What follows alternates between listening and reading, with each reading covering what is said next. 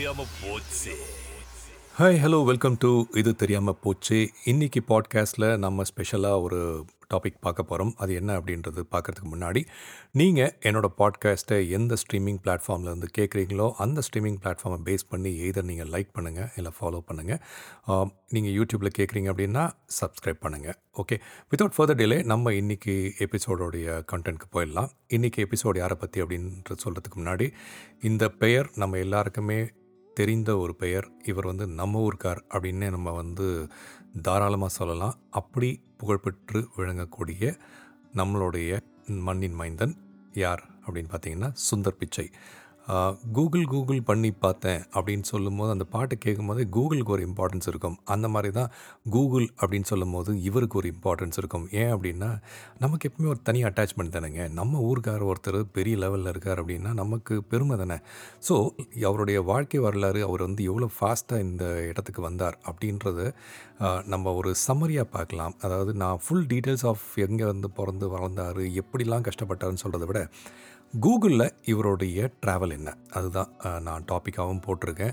அதாவது 18 years of Google அப்படின்னு பார்க்கும்போது இவர் என்ன பண்ணார், எப்படி இந்த பொசிஷனுக்கு வந்தார் அப்படின்றத நம்ம எல்லாருமே ஒரு ஐ லெவலில் தெரிஞ்சுக்கலாம். அப்படின்றதுக்காக தான் இந்த podcast. Okay, so Sundar Pichai பிறந்தது அப்படின்னு பார்த்தீங்கன்னா தமிழ்நாட்டில் 1972 ஜூன் 10 பிறந்திருக்காரு. அவருடைய அம்மா லக்ஷ்மி அவர்கள் வந்து ஸ்டெனோகிராஃபராக இருந்திருக்காங்க. அவங்க அப்பா வந்துட்டு ரகுநாத பிச்சை, அவர் வந்து எலக்ட்ரிக்கல் இன்ஜினியராக GECல ஒர்க் பண்ணார். இவர் எலக்ட்ரிக்கல் இன்ஜினியராக ஒர்க் பண்ணியிருந்தாலும் அவங்க அப்பா வந்துட்டு ஒரு மேனுஃபேக்சரிங் பிளான்ட், அதாவது எலக்ட்ரிக்கல் காம்பனன்ட்ஸ் ப்ரொடியூஸ் பண்ணக்கூடிய ஒரு மேனுஃபேக்சரிங் பிளான்ட் வச்சுட்டு இருந்தார்.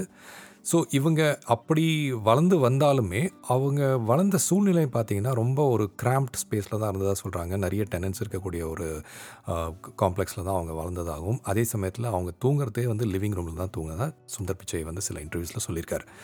அதாவது சுந்தர் பிச்சை அவர்கள் படித்தது பார்த்திங்கன்னா school Jawahar Vidyalaya senior secondary school Ashok நகரில் படிச்சுட்டு, அதுக்கப்புறம் அவருடைய 12வது வந்து வனவாணி ஸ்கூல், அது IIT பக்கத்தில் இருக்குது, அந்த ஸ்கூலில் படித்து முடித்ததாக சொல்கிறாங்க. அதுக்கு படித்து முடிச்சுட்டு இவர் வந்து பார்த்திங்கன்னா IIT கரக்பூரில் மெட்டலர்ஜிக்கல் இன்ஜினியரிங் இதை படித்து முடித்தார். அதுலேருந்து ஒரு டிஸ்டிங்விஷ்ட் அலுமினஸாக வந்த இவர் நிறைய படிக்கணும்னு ஆசைப்பட்டு இவருடைய MS மாஸ்டர் ஆஃப் சயின்ஸை வந்து எங்கே பண்ணணுன்னு பார்த்தாருன்னா ஸ்டான்ஃபோர்ட் யூனிவர்சிட்டியில் அட்மிஷன் கிடச்சி அங்கே வந்து மெட்டீரியல் சயின்ஸ் அண்ட் இன்ஜினியரிங்கில் மாஸ்டர்ஸ் ஆஃப் சயின்ஸை ஸ்டான்ஃபோர்டில் முடிச்சுட்டு அவருடைய படிப்பு ஆர்வம் இன்னும் குறையலை. அதனால் இன்னொரு நம்ம வந்து ஏதாவது பண்ணணும்னு சொல்லிட்டு MBA அதை வந்து Wharton school of the university of பென்சில்வேனியாவில் அங்கே படித்து முடித்தார். அங்கே படித்து முடித்தவர் சும்மா சாதாரணமாக படித்து முடிக்கல. அங்கே வந்து சீபல் ஸ்காலர், அப்புறம் வந்து பால்மர் ஸ்காலர்னு சொல்லக்கூடிய ஒரு பெரிய லெவல் டிஸ்டிங்ஷன் சொல்லுவாங்க இல்லையா நம்ம ஊரில், அந்த மாதிரி அந்த பெரிய லெவலில் அந்த படிப்பை முடிச்சிருக்கார். ஸோ முடிச்சுட்டு இவருடைய கெரியர்னு பார்த்தீங்கன்னா மெட்டீரியல்ஸ் இன்ஜினியராக தான் ஆரம்பிச்சிருக்கார். முதல்ல நம்ம என்ன படித்தோமோ அந்த லைன்லேயே போவோமே அப்படின்னு ஆரம்பித்த ஏற்பாடு கொஞ்ச நாள் வந்து மெக்கின்சியில் வந்துட்டு ஒரு மேனேஜ்மெண்ட் கன்சல்டண்ட்டாக ஒர்க் பண்ணியிருக்கார். ஓகே, அப்படி ஒர்க் பண்ண இவர் வேலை மாறணும் அப்படின்னும் போது முதல்ல 2004 கூகுளில் என்டர் பண்ணுறார். ஓகேவா, ஸோ இதுதான் அவருடைய கூகுளோடைய ஜேர்னியில் ஸ்டார்டிங் பாயிண்ட்டு. 2004 அவர் ஜாயின் பண்ணிவிட்டு product management and innovation efforts அதை சேர்த்து வரக்கூடிய டீமில் அவரும் வந்து ஜாயின் பண்ணிவிட்டு கூகுளோடைய கிளைண்ட் சாஃப்ட்வேர் ப்ராடக்ட்னு சொல்லுவாங்க, இன்றைக்கி நம்ம யூஸ் பண்ணுறோம் இல்லைங்களா, கூகுள் க்ரோம் OS, அதுக்கப்புறமா பார்த்திங்கன்னா நம்ம எல்லாருமே இன்றைக்கி சேஃபாக ஸ்டோர் பண்ணி வைக்கக்கூடிய கூகுள் ட்ரைவ், அந்த மாதிரி ப்ராஜெக்ட்ஸை 2004 இந்த டீம் வந்து இனிஷியேட்டிவ் எடுத்து இன்னோவேஷன் குரூப்பாக ஸ்டார்ட் பண்ணியிருக்காங்க. அந்த டீமில் தான் அவர் சேர்ந்திருக்காரு. அதுக்கப்புறமா நிறைய டெவலப்மெண்ட்ஸும் பார்க்க ஆரம்பிச்சிருக்காரு. அதாவது ஃபார் எக்ஸாம்பிள் ஜிமெயில் டீம் இருக்கு இல்லையா, அந்த அப்ளிகேஷன் டெவலப் பண்ணுற டீமு, கூகுள் மேப்ஸை டெவலப் பண்ணக்கூடிய டீம், இதுக்கெல்லாம் சேர்ந்து இவர் வந்து ஃபோக்கஸ் பண்ண ஆரம்பிச்சிருக்காரு.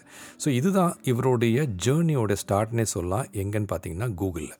ஓகேப்பா, கூகுளில் ஜாயின் பண்ணார் 2004. அப்போது ப்ராடக்ட் மேனேஜராக இருந்தார். அப்படி இருந்தவர் வந்து நெக்ஸ்ட்டு ப்ரொக்ரெஷன் அப்படின்னு சொல்லுவோம் இல்லையா, கூகுளுக்குள்ளவே என்ன ப்ரொக்ரெஷன் பார்த்திங்கன்னா, இவர் வந்து ஒர்க் பண்ணிவிட்டு கூகுள் மேப்ஸ் இருக்குல்ல, அதை லான்ச் பண்ணுறதுக்கான இனிஷியேட்டிவில் இவர் ரொம்ப கீ பர்சனாக இருந்திருக்காரு. அந்த கூகுள் மேப்ஸை தான் 2005 இந்த ஜேர்னியில் பார்த்தீங்கன்னா 2005 கூகுள் மேப்ஸை லான்ச் பண்ணியிருக்காங்க. இன்றைக்கி ஓகே அந்த கூகுள் மேப்ஸோடைய ஆக்டிவ் யூசர்ஸ் என்ன கவுண்ட்டுன்னு தெரியுமா? கிட்டத்தட்ட 1 பில்லியன் யூசர்ஸ் யூஸ் பண்ணுறாங்க அந்த கூகுள் மேப்ஸை. 2005 ஒரு பற்ற வைத்த நெருப்பொன்று இன்றைக்கி பார்த்திங்கன்னா எப்படி பற்றிட்டு எரியுது பாருங்கள், நிறைய பேர் யூஸ் பண்ணுறாங்க. ஸோ 2005 ஜேர்னியை முடிச்சுட்டு அதுக்கப்புறம் அந்த ஜேர்னிலேருந்து கண்டினியூ பண்ணி நிறைய ஒர்க் பண்ணிட்டு தான் சொன்னேன் இல்லையா, கூகுள் க்ரோம் இனிஷியேட்டிவ்னு சொல்லியிருந்தேன். அந்த கூகுள் க்ரோம் இனிஷியேட்டிவ்லாம் கூட வந்து நிறைய ஒர்க் பண்ணிவிட்டு இனிஷியலாக வந்து அந்த கூகுள் க்ரோம் வேணாம்பா ப்ராஜெக்ட் ட்ராப் பண்ணுறன்ற மாதிரி போயிட்டு அதுக்கப்புறம் திருப்பியும் அந்த டீம் ஸ்ட்ரகிள் பண்ணி அதை வந்து செட்ரேட் பண்ணாங்க. அந்த கூகுள் குரோமை வந்து 2008 கிக் ஆஃப் பண்ணார். அப்படி கிக் ஆஃப் பண்ண அந்த ப்ராஜெக்ட்டு இன்றைக்கி மார்க்கெட் ஷேர்னு பார்த்திங்கன்னா 64.8% மார்க்கெட் ஷேர் இருக்குது கூகுள் குரோமுக்கு. ஸோ அந்த அளவுக்கு அது வளர்ச்சி பெற்றிருக்குன்னே சொல்லலாம். அதே 2008 இவரை வந்து என்ன பண்ணாங்கன்னா கூகுளுக்கு வைஸ் பிரசிடெண்ட்டாக ப்ரமோட் பண்ணாங்க. ஸோ இது வந்து அவரோட கெரியரில் ஒரு பெரிய மைல்ஸ்டோன் அப்படின்னே சொல்லலாம். 2008 மைல்ஸ்டோனாக பார்க்கும்போது வைஸ் பிரசிடெண்ட்டாக வந்த இவர் இன்னும் நிறைய இனிஷியேட்டிவ்ஸில் அவர் பங்கேற்க ஆரம்பித்தார். அப்போது அந்த இனிஷியேட்டிவ்ஸ் போயிட்டே இருந்தாலும் இவருடைய கான்ட்ரிபியூஷன்ஸ், இனோவேஷன்ஸு இதெல்லாம் பார்த்து கூகுள் டீம் என்ன பண்ணியிருக்காங்கன்னா அவருக்கு இன்னொரு அசைன்மெண்ட்ஸும் கொடுத்து இவர் வந்து கூகுள் ஆப்ஸ் இருக்கு இல்லையா, அந்த கூகுள் ஆப்ஸை வந்துட்டு தலைமை தாங்கக்கூடிய பொறுப்பாக ஹெட் ஆஃப் கூகுள் ஆப்ஸாக அவங்க வந்து அதையும் கொடுத்துருக்காங்க அவர்கிட்ட. ஸோ அப்போ தான் வந்து 2012 இவர் வந்து அந்த கூகுள் ஆப்ஸோடைய அதை ஃபோக்கஸ் பண்ண ஆரம்பிச்சிருக்காரு 2012. அப்படி ஆரம்பித்து கூகுள் ஆப்ஸ் எல்லாம் நம்ம நல்லா ப்ரொமோட் பண்ணணும் அப்படின்னு சொல்லிட்டு 2013 இவருக்கு இன்னொரு ப்ராஜெக்ட் எக்ஸ்ட்ராவாக கொடுத்துட்டாங்க. ஓகேவா, என்ன எக்ஸ்ட்ரா ப்ராஜெக்டாக இவர் டேக் ஓவர் பண்ணார் அப்படின்னு பார்த்தீங்கன்னா Android 1 அப்படின்னு சொல்லக்கூடிய ஒரு ப்ராஜெக்ட். அது என்ன Android 1 அப்படின்னு கேட்குறீங்களா? இன்றைக்கி நம்ம எல்லாருமே நிறைய பேர் வந்து ஐஃபோன் யூஸ் பண்ணாமல் நிறைய பேர் ஆண்ட்ராய்டை யூஸ் பண்ணுறாங்க. அந்த ஆண்ட்ராய்டை வந்து யூஸ் பண்ணக்கூடிய அளவுக்கு இதை நல்லா பிரபலமாக்கணும், அதே சமயத்தில் ரொம்ப ஈஸியாக இருக்கணும் அப்படின்னு சொல்லிட்டு கிக் ஆஃப் பண்ண ப்ராஜெக்ட் தான் Android 1. அந்த ப்ராஜெக்ட்டு 2013 கிக் ஆஃப் பண்ண ப்ராஜெக்ட்டு இன்றைக்கி நம்ம பல பேர் அந்த ஆண்ட்ராய்டை யூஸ் பண்ணுறோம். ஒரு ஐடியாக்காக சொல்லணும் அப்படின்னு பார்த்தீங்கன்னா அவர் கிக் ஆஃப் பண்ணுற டைமில் அப்ராக்சிமேட்லி 230 மில்லியன் பீப்புள் யூஸ் பண்ணாங்களாங்க ஆண்ட்ராய்டை. ஓகே, இன்றைக்கி டேட்டில் எவ்வளோ பேர் யூஸ் பண்ணுறாங்க தெரியுமா? 1 பில்லியன் பீப்புள் யூஸ் பண்ணுறாங்க. ஸோ அந்த அளவுக்கு ஆண்ட்ராய்டோடைய முக்கியத்துவத்தை கொண்டு வந்த பெருமை நம்மளுடைய சுந்தர் பிச்சை அவர்களுக்கு சேரும்னே சொல்லலாம். இது 2013. இப்போது 2014 போகிறீங்க. 2014 போகும்போது பார்த்தீங்கன்னா அவர் வந்து நிறைய பேர், சார் நீங்கள் நம்ம கம்பெனியில் சேருங்களேன், நீங்கள் ஏன் எங்கள் கம்பெனியில் சேரக்கூடாது அப்படின்லாம் பேசியிருக்காங்க. அப்படி பேசின 2 கம்பெனி யார் தெரியுங்களா? மைக்ரோசாஃப்ட்டும் ட்விட்டரும். இன்றைக்கி நம்ம பார்க்குறோம் இல்லையா, மைக்ரோசாஃப்ட்லேயே வந்து அப்ரோச் பண்ணியிருக்காங்க, மிஸ்டர் சுந்தர் பிச்சை நாங்கள் உங்களுக்கு ஆஃபர் தரோம், நீங்கள் ஜாயின் பண்ணுறீங்களா அப்படின்னு. அவர் வந்து சாரி, நான் இந்த ஏரியாவில் ஃபோக்கஸ் பண்ணுன்ட்ருக்கேன், நான் ஃபோக்கஸ் பண்ணுறேன் அப்படின்னு சொல்லிட்டு அதை கண்டினியூ பண்ணியிருக்காரு. ஸோ 2014 இவருக்கு வந்து ஆஃபர்ஸ் பார்த்திங்கன்னா மைக்ரோசாஃப்ட் அண்ட் ட்விட்டர்லேருந்து ஆஃபர் வருது. ஆனால் அதை ரிஜெக்ட் பண்ணுறாரு. ரிஜெக்ட் பண்ண இவருக்கு இன்னொரு நல்ல விஷயம் காத்துக்கிட்டு இருக்கு. எப்போ அப்படின்னா 2015. எஸ், 2015 அவர் வந்து கூகுளோடைய ஃபர்ஸ்ட் நான் ஒயிட் சிஇஓவாக வரார். ஓகேவா, இங்கே தாங்க நம்ம வந்து தமிழருக்கு ஒரு பெருமையான ஒரு விஷயம் நடந்ததாக கூட சொல்லலாம். ஓகேவா, கூகுளோடைய சிஇஓவாக அவர் 2015 மாறுறாரு. அவர் அந்த பொறுப்பை எடுத்துக்கிட்டோடனே இமீடியட்டாக இவருக்கு வந்துட்டு ஆல்ஃபாபெட்ன்றது இன்னொரு கம்பெனி இல்லையா. ஸோ அந்த ஆல்ஃபாபெட்டோடைய ஷேர்ஸை 2016 இவருக்கு கொடுக்குறாங்க. அந்த ஷேர்ஸோடைய வேர்த் அப்படின்னு பார்த்தீங்கன்னா 199 மில்லியன் வேர்த் ஆஃப் ஷேர்ஸை இவருக்கு கொடுத்துட்றாங்க. எப்போது? 2016. ஸோ இவரோட ஜேர்னி பார்த்தீங்கன்னா 2004 ஆரம்பித்து நான் வருஷமாக சொல்லிகிட்டே வரேன்.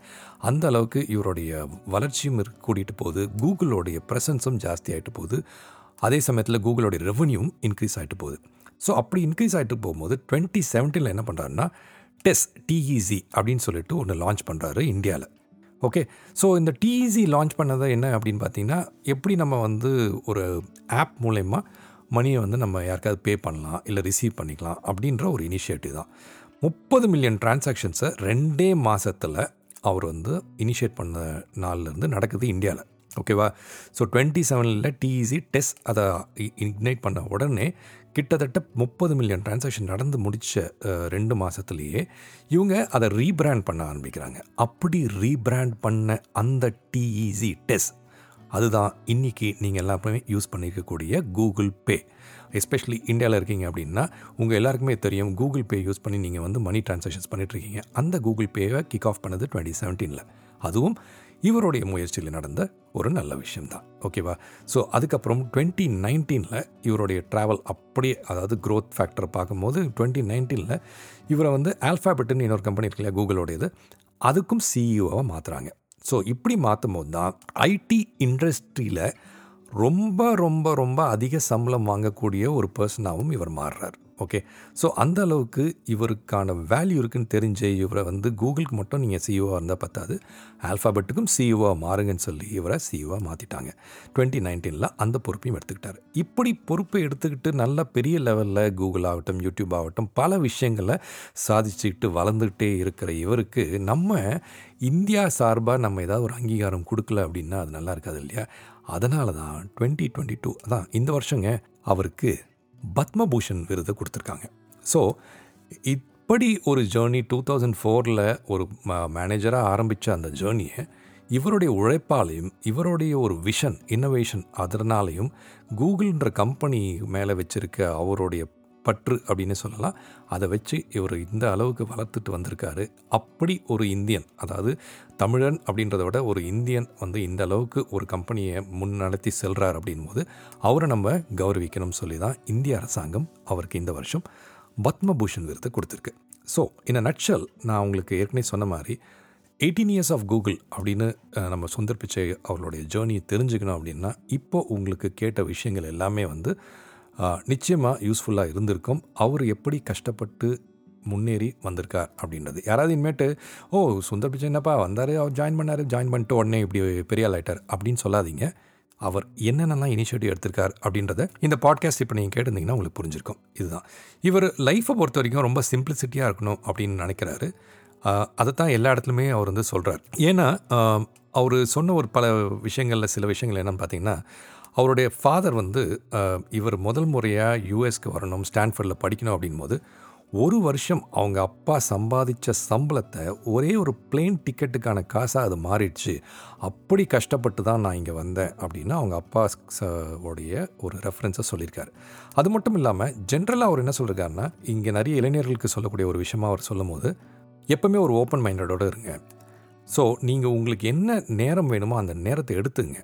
எதுக்குன்னா உங்களுக்கு வாழ்க்கையில் எது எக்ஸைட் பண்ணுதோ அதை நோக்கி நீங்கள் வந்து பயணம் செய்யுங்க. ஆனால் அதே சமயத்தில் உங்களுடைய அப்பா அம்மாவோ இல்லை உங்களுடைய ஃப்ரெண்ட்ஸோ இல்லை உங்களுடைய ரிலேட்டிவ்ஸோ என்ன நீங்கள் பண்ணணும்னு நினைக்கிறாங்களோ அதை நீங்கள் பண்ணாதீங்க. உங்கள் மனசில் என்ன பிடிச்சிருக்கோ இல்லை இந்த சொசைட்டி உங்களை என்ன பண்ணணும்னு நினைக்குதோ அதை நீங்கள் ஃபோக்கஸ் பண்ணாதீங்க. உங்களுக்கு என்ன பண்ணணும்னு தோணுதோ, உங்களுடைய பேஷன் என்னன்னு தோணுதோ அதை நோக்கி நீங்கள் பண்ணுங்கள். அப்படி நீங்கள் கண்டினியூஸாக பண்ணிங்கன்னா உங்களோட லைஃப்லேயும் நீங்கள் வெற்றி பெறுவீங்க அப்படின்னு சொல்லிட்டு தான் இவர் எல்லா இடத்துலையும் பேசக்கூடிய விஷயங்களில் இதை முக்கியத்துவப்படுத்தி சொல்கிறாரு. ஸோ அந்த விஷயத்தோடு இப்போது உங்களுக்கு கூகுளுடைய சுந்தர் பிச்சை அவர்களுடைய ஜேர்னி ஸ்டோரியை கம்ப்ளீட் பண்ணிக்கலாம். நான் நார்மலாக சொல்கிற மாதிரி ஒவ்வொரு ப்ரோக்ராம்லையும் நான் முடிக்கிறதுக்கு முன்னாடி உங்களுக்கு ஒரு யூஸ்ஃபுல்லான டிப் ஒன்று ஷேர் பண்ணுவேன். அப்படி இன்றைக்கி கூகுள் பற்றி பேசினதால் ஒரு கூகுள் ரிலேட்டட், அதாவது யூடியூப் ஆப் ரிலேட்டடான ஒரு டிப் உங்களுக்கு ஷேர் பண்ணுறேன். நீங்கள் பொதுவாக உங்களோட மொபைல்லையோ இல்லை ஐஃபோன்லேயோ இல்லை உங்களுடைய ஐபேட்லேயோ ஒரு ஆப் இருக்கும், யூடியூப் ஆப். அதில் தான் நீங்கள் வந்து யூடியூப் வீடியோஸ்லாம் பார்ப்பீங்க. அந்த யூடியூப் ஆப்பில் அந்த வீடியோஸ் பார்க்கும்போது அதை டபுள் டேப் பண்ணிங்க அப்படின்னா ஒரு 10 seconds ஃபாஸ்ட் ஃபார்வர்ட் ஆகும். நீங்கள் இது வரைக்கும் பண்ணி பார்த்ததெல்லாம் பாருங்கள். அதாவது நீங்கள் ஒரு தடவை ப்ரெஸ் பண்ணிங்கன்னா பாஸ் ஆகிடும் அந்த வீடியோ. ஆனால் டபுள் டேப் பண்ணிங்கன்னா 10 seconds வந்து அது ஃபாஸ்ட் ஃபார்வர்ட் ஆகும். இந்த ஃபாஸ்ட் ஃபார்வர்ட் ஆகிறத நீங்கள் கஸ்டமைஸ் பண்ணலாம். அது எப்படி கஸ்டமைஸ் பண்ணலாம் அப்படின்னு பார்த்தீங்கன்னா உங்களுடைய யூடியூப் ஆப்பில் போயிட்டு செட்டிங்ஸ் இருக்கும். அந்த செட்டிங்ஸில் போய் கஸ்டமைஸ் பண்ணுறதுக்கு ஜென்ரல் டேபுக்கு போங்க. அந்த ஜென்ரல் டேபில் போனீங்கன்னா அங்கே டபுள் டேப் அப்படின்னு ஒரு ஆப்ஷன் இருக்கும். Double tap, okay. அந்த ஆப்ஷனை கிளிக் பண்ணிங்கன்னா அது கீழே 5 secondலேருந்து 60 second வரைக்கும் பல ஆப்ஷன்ஸ் இருக்கும். உங்களுக்கு எந்த ஆப்ஷன் வேணுமோ நீங்கள் செலக்ட் பண்ணிக்கலாம். ஃபார் எக்ஸாம்பிள் 30 seconds அப்படின்ற ஆப்ஷன் செலக்ட் பண்ணிவிட்டு நீங்கள் வந்து எக்ஸிட் பண்ணிட்டீங்க அப்படின்னா நெக்ஸ்ட் டைம் நீங்கள் வீடியோ ப்ளே பண்ணும்போது எப்போயாவது அந்த வீடியோவை டபுள் டேப் பண்ணிங்கன்னா ஆட்டோமேட்டிக்காக அது 30 seconds ஃபாஸ்ட் ஃபார்வர்ட் ஆகிடும். இதுதான் வந்து இதில் இருக்கக்கூடிய ஒரு சின்ன டிப்பு. ஸோ எனி டைம் உங்களுக்கு இனிமேட்டு டபுள் டேப்பை 10 seconds மேலே பண்ணணும்னு நினச்சிங்கன்னா கஸ்டமைஸ் பண்ணுறதுக்கு செட்டிங்ஸ்க்கு போங்க, ஜென்ரல் டேப்புக்கு போங்க. ஜென்ரல் டேப்பில் போய்ட்டு டபுள் டேப் அப்படின்ற ஆப்ஷனை கிளிக் பண்ணிங்கன்னா 5 to 60 secondsக்கான ஆப்ஷன்ஸ் இருக்கும். அதை செலக்ட் பண்ணுங்கள். செலக்ட் பண்ணிவிட்டு இனிமேட்டு உங்களுக்கு ஃபாஸ்ட் ஃபார்வர்டுக்கு வேண்டிய கஸ்டமைஸ்ட் ஆப்ஷன் ரெடி, ஓகேவா? ஸோ இந்த ஆப்ஷன்ஸோடு தான் நீங்கள் யூடியூப்பை என்ஜாய் பண்ணலாம். அதுதான் என்னைய டிப்பாக நான் உங்களுக்கு ஷேர் பண்ணுறேன். மீண்டும் அடுத்த எபிசோடில் ஒரு நல்ல இன்ஃபர்மேஷனோட உங்களை சந்திக்கும் வரை விடைபெறுவது உங்கள் அன்பு மகேஷ். தேங்க்யூ.